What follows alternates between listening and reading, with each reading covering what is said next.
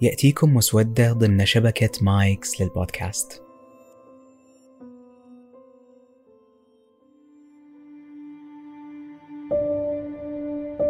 أهلين. أنا عبد الرحمن وهذا بودكاست مسودة.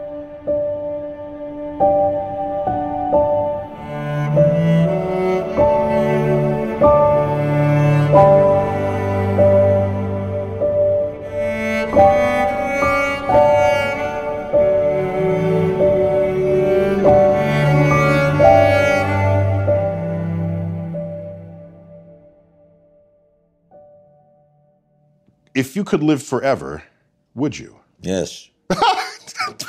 okay, we're done with the interview. yes. Uh, no. Okay. Sure. That- إذا كان لديك الخيار لأن تعيش إلى الأبد هل ستختار ذلك؟ مر هذا السؤال في مقابلة بين المذيع الشهير لاري كينج والعالم الرهيب نيل تايسون حوارهم كان من النوع اللي أستمتع فيه وأرجع له أكثر من مرة يلقي تايسون سؤاله ويتبعه مباشرة بجواب يشبع فضولي. إنها المعرفة الحتمية بموتي التي تنتج التركيز لأعيش. الرغبة لأنجز. وإلى الحاجة لأعبر عن الحب مباشرة والآن وليس لاحقا. now, not later. ختم كلامه مرة ثانية بنفس السؤال وبتشديد أكبر يخليك تدور جواب ثاني من عندك ممكن يتولد عندك عشرات الأسئلة غيره زي مثلا لو كان عندك الخيار تعيش للأبد هل بتسوي كل شيء مخطط إنك تسويه؟ هل بتخلي حياتك عفوية؟ هل بتحط خطة جديدة كليا؟ وهل تتوقع تتغير اهتماماتك الحالية؟ If we live forever, why ever even get out of bed in the morning?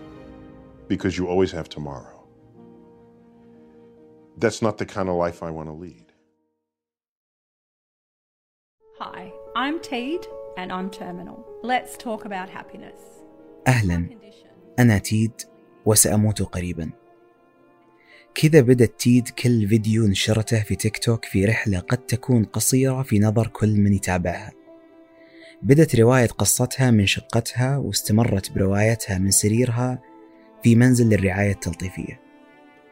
تنشر تيد فيديوهات عن الحياة والموت وكيف تغيرت تماما بعد خبر تشخيصها بالتصلب الجانبي الضموري ALS تيد تشعر أن في ستارة بينها وبين الموت انشالت وتتعامل مع المتبقي في حياتها بهدوء عجيب. لكن تبدي تيد أحيانا انزعاجها من احتمالية أنها ما راح تلحق تشوف فيلم ويتني هيوستن في ديسمبر الجاي. وأحيانا تحزن على عدم مقدرتها على الرد على كل الرسائل من متابعينها بسبب تقدم حالتها الصحية في دينها. تيد مو ندمانة على حياتها السابقة لكنها تخاف تندم فيما تبقى فيها. وهذه الستارة الحقيقية اللي كانت بينها وبين الموت. وانشالت This will be my final video for TikTok. I'm at peace and I feel ready to let go and just enjoy what little time I have left with my beautiful family and friends. You don't grieve if you haven't loved. And boy, I've loved. And I've been loved.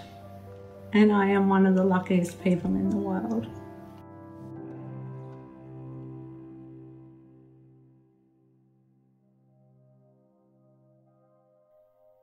في فيلم إن تايم يعيش البشر حياة طبيعية حتى وصولهم سن ال 25 بعدها تبدأ ساعة في ذراعهم بالتناقص ابتداء من مدة سنة واحدة. يعيش الناس في هذا العالم وسلعتهم الوحيدة هي الوقت. يشترون فيه ويبيعون. يركض فقراء الوقت خلف أعمالهم ويتباطأ الأثرياء بخطواتهم.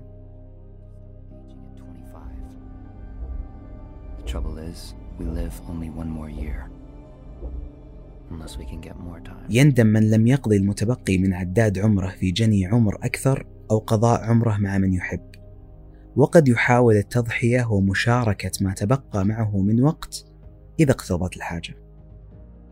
ومع أن الوقت هو العملة السائدة إلا أن البشر في هذا العالم وعالمنا يتشابهون. وممكن أكثر مما نتصور.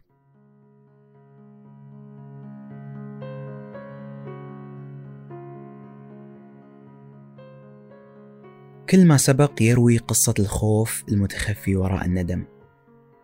إنك تعيش خالد أو إنك تنتظر موتك في بيت الرعاية التلطيفية أو إنك تشوف عداد عمرك يصل إلى نهايته شوي شوي في هذه الحالات المتضادة والمتعددة يجد خوفنا من الندم طريقة إلى تصرفاتنا. ويشغل بالنا بكل شيء وياخذ منا عمر كان قصير أو طويل كنا حنا حق فيه. إنك تملك الوقت أو لا هو عامل خارجي يوجهك لطرق مختلفة في الحياة وكل شيء في حياتنا مصمم إنه يكون له وقت. وقت دراستك وقت وظيفتك وقت تقاعدك. وهذه الأوقات محفورة في أذهان البشر وتشتغل عداداتها بشكل مستمر في أذهانهم. تبدأ تسرق منهم راحة البال حرية يومهم وإيش يسوون في مستقبلهم. ويغذي هذا الخوف صراع عقود أعمارنا كبشر. في العشرينات نخاف إيش وضعنا بيكون في الثلاثينات. في الثلاثينات نخاف إيش وضعنا بيكون في الأربعينات. وإلى أن يشاء الله لنا عمر. ويتعامل كل منا مع سنين عمره بطريقة مختلفة كتقسيم الحياة كفصول كتاب أو اختيار قصة شعر مختلفة أو القفز إلى مجال وظيفة شاطح كل كم سنة. كلنا نعرف أن الحياة محدودة المدة وما حد بيعيش خالد فيها. لكن تختلف نظرتنا كل ما شفنا المدة هذه بطريقة مختلفة. زي مثلا في التقويم اللي واحد سواه بمربعات صغيرة تمثل الأسابيع في حياة شخص عمره 90 سنة. 90 ورقة من التقويم السنوي ولا 4680 خانة تشطب عليها في تقويم الأسابيع هي نفسها. لكن بالتأكيد نظرتنا ومشاعرنا راح تكون مختلفة تجاه كل تقويم منهم. نسبة كبيرة من البشر تبغى تعيش حياتها كاملة تسوي شيء واحد فقط. تعيش نفس الروتين تلتقي نفس الأشخاص تاكل حتى نفس الأكل.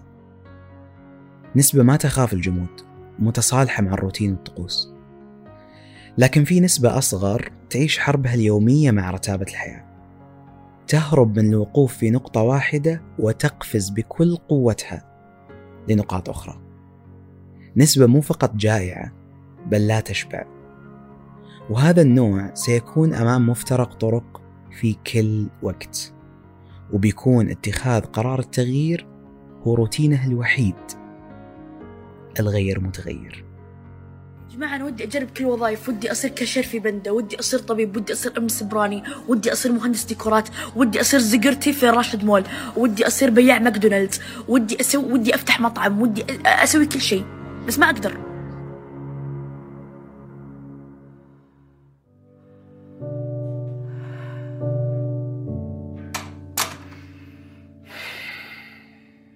كان جدي في سنواته الأخيرة منهك الجسد طريح الفراش وكان يرفض النوم في أحيان كثيرة وكأنه خائف من أن يفوته شيء ما. أخبرني ذات مرة بأن الحياة كانت دائما أضيق من آماله وأصغر من طموحاته وأقصر من أحلامه وأنه عاشها رتيبة متكررة. قانعا بما لديه لكنه متطلع لما لم يحصل عليه بعد. متحسرا على ما فاته ألم الحسرة هذا؟ هو ما يجعله يرفض النوم في أحيان كثيرة.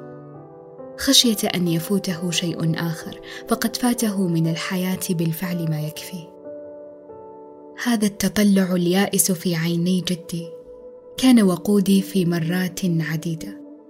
الوقود الذي أشعل به فانوسي في ساعات الليل المتأخرة. أستنفذ وسعي في طلب العلم وأروي عطشي في معرفة المزيد.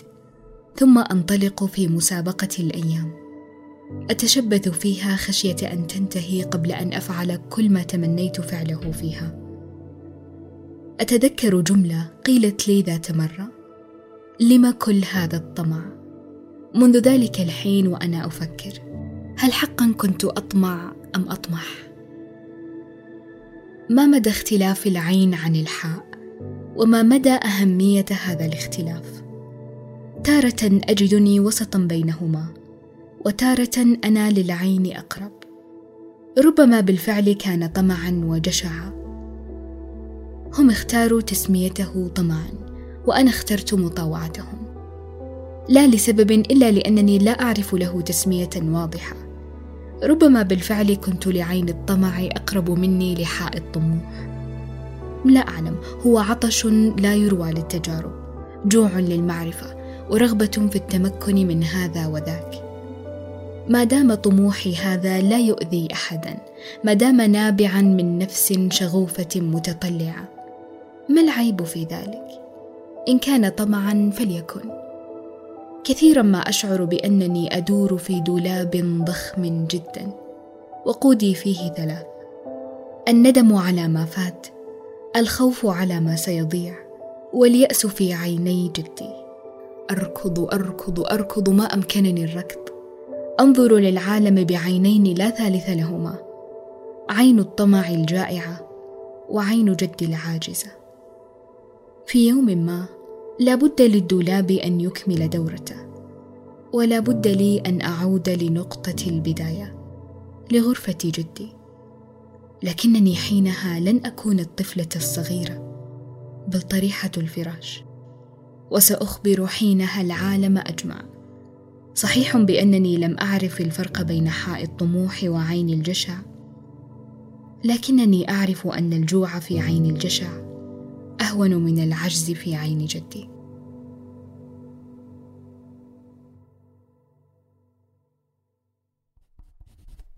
عزيزي أنا أما بعد إلى ماذا أنت جائع؟ تحاول كتابة قصة حياتك على شكل رواية طويلة. تشوفها زي الرحلة الواحدة المتصلة طويلة المدة كثيرة الأحداث متعددة الشخصيات. في حين أن الحياة أكثر تفصيلا. زي كتيب من القصائد أو القصص المتتالية المدهشة والمملة المؤنسة والمحزنة. كتيب قصص غير متوقعة الحياة أقصر من أن يكون لها هدف واحد. لكن بعد الحياة أقصر من أن يكفيها كل الأهداف في الدنيا. عبد الرحمن يسأل نفسه كل كم سنة إلى ماذا أنت جائع؟ كل مرة كان يجاوب بتشكيلة مختلفة من الأماني والرغبات. ما كنت متوقع أن جوعي الدائم للتجربة والدهشة بيكون أمنية متجددة عندي وخوف من الندم على أي تجربة ما أخوضها أو أخاف أجربها وما تعطيني مستوى الرضا اللي تخيلته. وكل يوم بيكون يوم جديد آخذ فيه قرارات جديدة عن إيش راح أسوي في حياتي. ويوم جديد بعد لشطب سطور من الندم في قاموس هذه التجارب.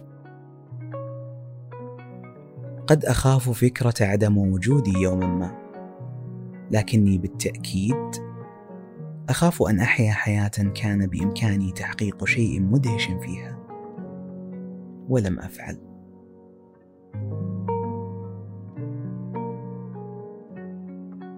يومكم سعيد.